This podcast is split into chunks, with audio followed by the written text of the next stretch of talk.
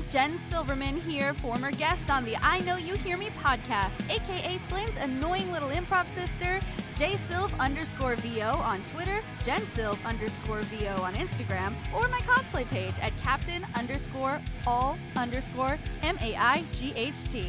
And now let's get into it, the man you really want to hear. Or do you? Before he suplexes me, here's the man of the hour, Flynn Hendrix. Hi, I'm Will Harridge, and I'm an audio engineer. But you would not believe the amount of mediocre voice actors I get in on the daily. It's scary, honestly. I always want to recommend them to Elise Bowman, who's the best voice acting coach I know, but I'm always afraid I'm going to offend them and be out of a job. Thankfully, I send the best ones over to her anyway over at Elise Coaches dot com, and they keep coming back. Hi, I'm one of the mediocre talents that Will has to work with. And really, I'm thinking about looking up Elise myself. Go look at Elise Coaches today and start your career without ending mine. What he said. Welcome back, everybody. Come on in, grab a seat, grab a hold, whatever you want to do while I'm trying to figure out where, oh, where the time has gone, man. Two years. I don't know if I need to sing happy birthday. I don't need... I don't know if I need to crack a beer to celebrate. I don't know if I need to have a cake and light a candle. I don't know, but the I Know You Hear Me podcast is two years old, and I, I really don't know where the time has been and gone, and oh man, it's crazy to think where all this has gone, just from an idea in my head to reaching out to people, and some of you listening that were former guests of the show, and some of you listening that will be future guests of the show. Like, man, I just, I, I to say I am grateful is an absolute understatement, and it has been a privilege, it has been an honor, and it has been fun getting to chat with some of these people, some of which were childhood idols, some of which were friends through Zoom who have gone on to become close friends that I'm happy to say will be lifelong friends. And this has just been an absolutely amazing experience. And to everybody that's just now jumping on, you picked a good episode to start with, and I say it every time, but really, you've got a perfect chance to go and do a deep, deep dive in the archives.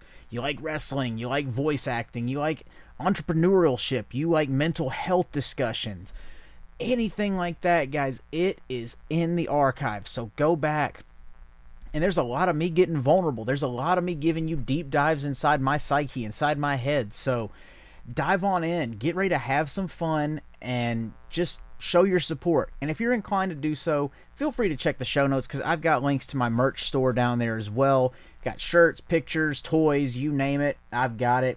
It helps support a great cause. It helps me keep this podcast going. And on top of that, too, ten percent of every sale is added to my monthly donation to the Nashville Humane Association and to Saint Jude. So you're not only going to get some great merch, but you're also going to be helping some great causes. And you can't go wrong with that. And who knows, I might even shout you out on the podcast. But I figured, you know, to celebrate the two-year anniversary of this, first off, I've got to thank Just Jeff for coming on board and helping me take this thing to heights I never even thought were possible. But man, that guy comes through in the clutch every week. He makes this show sound professional, he makes it sound pretty, he works his magic. And guys, if you need any audio editing done, any video editing, he's learning that now. But guys, you've got to hit up Just Jeff. His information will be in the show notes, so see what he can do for you, because he does a damn good job for me.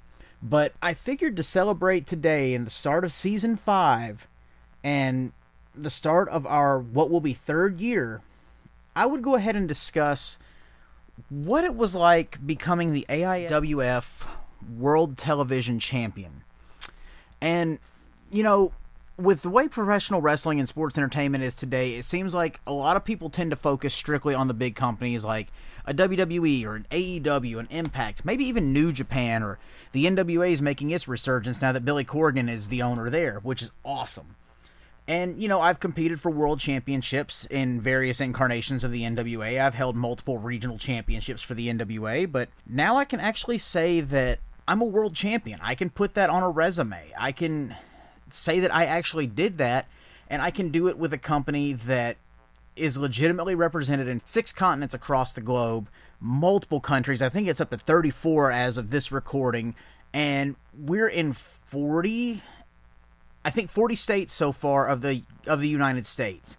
And it, you know, it's an absolute chance and privilege to go around and be a traveling champion like the guys that I idolized, like a Tully Blanchard or an Arn Anderson. Like, I'm literally stumbling over words right now, which is kind of usual, kind of unusual, but I'm trying to make sure I do it justice so that you understand how much it means to me. But I mean, like, in all seriousness, even though they were under the N W A or the W C W umbrella for television champions, when you hear television champion, that's where your mind goes. Guys like Arn, guys like Tully, Steve Austin, Dusty Rhodes, Bobby Eaton, all these guys, even Ricky Steamboat, man, like, all these guys made the television title something that was very prestigious, more than just a throwaway title. And, you know, I always loved the way the championship looked, and this one looks like it's based off of that design as well from the old Jim Crockett promotion and N W A days. And,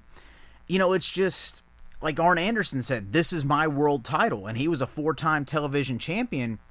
And the fact that I get to go around and defend this championship now in promotions that I may have been to in the past or years ago, or with what I'm booking now, never even been to before. So I'm getting to meet a whole new crop of talent. And at this point too, it's coming up on sixteen years as this comes out. And as I'm recording it, just a month ago would have been sixteen years that I first started training to become a wrestler. And this November on the sixteenth will be sixteen years to the anniversary of my first match. And to say that I'm a veteran now still feels so weird, but there are kids in the locker room. Now, there are guys in the locker room, grown adults, that were kids when I first started, and now I'm getting to work with them and prove that I can keep up with them. And, man, it's just an absolute... Oof, man, it's a it's an honor, it's a privilege, and uh, it's not something that I take lightly. I'll I'll say it like that. And, you know, I'm going to walk you through what it was like the day of getting up there. And I mean, like, to make this show happen, I found out maybe less than a month before the actual match happened. Didn't even get to know the date until about a week before, and everything kind of started going into motion. But, you know, it's like, hey, I think you're going to get this opportunity. I was able to vouch for you and pull some strings. Thank you, Terry England. And I talked to the owner of A I W F to let me know what was going on as well, and kind of gave me an idea. He said, I, I'd like you to film some footage to start promoting this match. We're going to send the champion, who was a guy that I think he's been in about four years or so. His name was Gaston LaRue, and I think he was a two-time television champion. He came in the week before to set up our story for the match. And of all things, you know, like, I go out after his match um, in Hart County, Kentucky, I believe. It was a random Tuesday fair show, and the all the ever infamous fair tours that U C W does every year. They run the most fair tours out of Tennessee and Kentucky and book the most dates, and I was fortunate enough to work most of them and get my hat into the U C W Ultimate Title Tournament as well. But he does his match. I come out after the end to congratulate him and challenge him to a match, and oddly enough, being the career-long villain, I got a cheer from the crowd, which was very unique. So I had to I had to work in the moment and get those people to boo me right back, and thankfully they did. But, you know, just the fact to see that these people, whether they boo me or not, thought it was cool to see a, a homegrown guy or somebody that represents their home territory get this opportunity. Like, the magnitude of the situation was not lost on them, and it it gave me a minute where I had to fight back emotions a little bit and stay stay in the moment to go back and forth on the microphone with this guy. Well, I go out and have a match with a guy named Seven, who, if you guys know, in real life is one of my best friends, and we bust each other's balls left and right. If, if people didn't know we were friends, they'd think we hated each other with the things we said, but hey, that's how we operate, that's how we show love. So, Gaston comes back out, costs me the match, and we're off and running. I film a very heated promo, which is, uh... a diatribe, a monologue to challenge him for a match. I lay it out for Elizabethtown, Kentucky, which, oh, the memories of that town. So we do that, get tremendous praise for the promo from everybody that saw it, everybody that promoted it.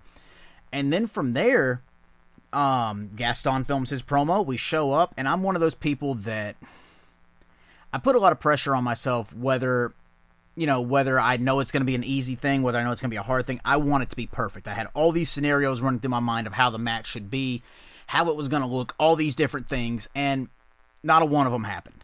Not a one of them happened. And the Elizabethtown thing, the fair dates in Elizabethtown one year ago in twenty twenty-two is where I almost threw my boots in the trash can, threw the Southern States title back at Terry England, and said, fuck it, I quit.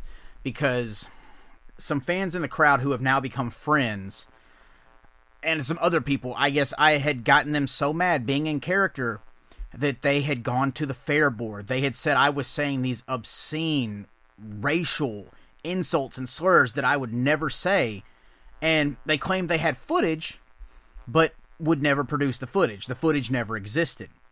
So they word gets back to uh, the local veteran who was on his retirement tour, and he comes in the locker room after the match. I was out managing the guy that he was having a match with. So if I would have said any of that, you would think he would have heard it. Well, the match happens. I come back to the back. I'm thanking the guy that I was out there with. Everybody's shaking hands and all smiles. He comes back and clears the entire locker room out except for us and lays into me, asking me how low down I have to be to get racial heat or to call someone the R word, uh, meaning for somebody that's differently abled. And the promoter's in there, the other promoter's in there, and we're all just kind of like looking like, I was out there with you guys. No one heard me say this, and, you know, like, thankfully somebody did go to bat for me, but, you know, I never, I never got an apology. I stewed on it the whole way home. Things were just tense, and wasn't a good year for me, and everything was just kind of hitting the fan at once, and I was about to just say, fuck it, I quit. So to get to come back and do this again and have this moment in that town was just very serendipitous to me. Well, we get there. I, I rush through work that day. I get home to do my leg workout, my first leg workout of the week. I wait for uh, Seven to show up. We get on the road. We're talking up there, yada, yada, yada. We get the order of the matches. I'm on third, and coincidentally, we both, uh, Gaston and I both worked as villains, which traditionally does not always work in a wrestling sense. Typically, the story always works as a good guy versus a bad guy, a hero versus a villain, and there's a story to tell there. But essentially, it was just us out bad guying each other, and who was the bigger villain, who could cheat the most, or, or whatever it was. And I wanted to do business properly. I wanted to do my part and ultimately get the title. But before we got there, Seven had a match with another guy who was about his size. Now, if you know Seven, he's about six foot three, six foot four, two hundred eighty pounds, pretty built rock solid. He's in the ring with another guy about his size who's about two fifty, two sixty. Now, that's over five hundred pounds worth of meat in one ring, and these guys are the match before us. Well, they do a spot where Seven grabs him, jumps, and slams him on the mat. Okay, we do that. Then here comes Seven for a jumping elbow drop, and he gets major height on this. He clears the top rope. He comes down and misses. Little did we know that in doing so, he damaged one of the boards in the ring, and he goes to throw his opponent into the corner on the opposite side of the ring and come charging. As he comes charging, he steps into a hole in the ring that he didn't even know was there, that he created, and dislocated his kneecap. So this is the match before mine, and we have to worry about how to get him out of the ring, how to get him ready to go before everything happens, and it's just, uh, man, it's it's not good. You know, it's you worry about your friend more than anything else. So we go out there, we work to the best of our ability. I ended up stepping in the hole twice, and thankfully nothing nothing bad happened. But we get through the match. Um. Gaston tries to cheat and roll me up by pulling my tights. I use some momentum, reverse him, pull his tights, and saw more hair on a man's ass than I ever wanted to see in my entire life. So somebody get that guy invested in Manscaped. But um, we get through that. I don't even really get a chance to revel and celebrate in the moment because I have to get out of there, get dressed, and get him to the nearest hospital to get his leg checked out. And that whole ordeal, it's very similar to the whole Chris Jericho thing where you're the only one there to celebrate your win. You order a pizza, and the pizza ends up on the floor of your hotel room, uh, so you can't even eat it. Well, we stay in the hotel, in the emergency room till about midnight. He's walking around still. He's jovial. He's making the best of a bad situation, hitting on the nurses, doing what Seven does. And they finally clear him to leave. He's got to have surgery, uh, which everything went well, thankfully. But, you know, then at midnight, an hour ahead of our time at home, which would have been eleven Central, we go to a C V S where they don't want to answer the window. After blowing the horn to get someone's attention who stared at us six different times, we finally get his prescription, get some food, and get on the road. We don't get home. I get him to his house because he can't drive. His car sits at my house for three days. Get him home at about two forty-five, three in the morning. I get home by four, and then I'm up less than ninety minutes later to get on with the rest of my day. And God almighty, man, like, that is not the way I ever pictured becoming world champion, but that is the way that it went down. But at the same time, too, I don't feel like it would have been fitting if it happened any other way, because that's that's just the way it was meant to happen for me, and that's just the way the story goes. But it's opened up a lot of big doors, and a lot more opportunities are on the horizon, and now, as I'm saying in my in my monologues and my diatribes, I get to determine who's T V ready. I get to determine who is a worthy challenger. I get to do all this villainous stuff that you got to see these guys in the eighties and these these well-known, respected traveling champions got to do back in the day, and I get to bring a little bit of that to the modern wrestling scene. And I'd be lying if I wasn't ex- saying to say yeah, I'd be lying if I was going to tell you I wasn't excited for where it was going to go next. But you know, it, it means a lot. Everybody has their opinions on professional wrestling, but at the end of the day, whether it's W W E, whether it's one of these big companies, I can still say that I had a world championship attached to my name. And it's not something I'm going to take lightly, especially when the world heavyweight champion for the A I W F is two hours down the road in my home state. So my eyes are on prizes, on top of holding on to this for as long as humanly possible. And I'm going to take advantage of every opportunity that it, that it affords me, and I am not going to let it go without a fight. So that was just kind of a little insight into what it was like for me becoming the World Television Champion, and give you a little bit more of that Flynn Hendrix experience. But if anybody listening to this wants to get their full version of the Flynn Hendrix experience and try and take the title away from me, you know where to find me. Check the show notes, hit my email, book me for your show, bring me in, because I will travel. You got the money, I will pay to, you know, I will play if you will pay. So feel free to bring me in, and let's make it happen. Let's get some of your guys who you think are ready a chance to shine, and we'll see if they get lucky. But I'm telling you, they won't. They won't survive the Flynn Hendrix experience. But guys, that's going to do it for this week, and I also want to encourage you to not only go back and listen to all my former episodes, but go check out the Huge Pop Wrestling Podcast. Those guys are great. I was a recent guest on there. They've been great in helping me promote becoming champion. And then also got to promote Wrestling With Heart with my friend Stanley Carr, who's going to be a future guest on this show. I was a guest on his show recently, and it is a tremendous, tremendous podcast. Go look those guys up. Check them out. Get me on all my socials. It'll be in the links below. Subscribe to the podcast if you haven't already. Leave a five-star review. Share it. Write one if you're so inclined to do so.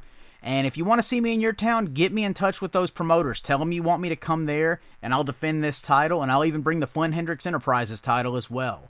But guys, I'm going to be back next week with the second episode of Season five, and it's going to be another fun experience. So thank you, thank you, thank you for two years worth of fun, two years worth of cathartic chats, two years of just letting me have a place to vent and deal with the real world. I truly Truly, humbly appreciate it from the bottom of my heart, and I love you all, and I can't wait to see where we go next. So come back next week and get ready to grab another hold, as we call it in the ring. And I know you hear me.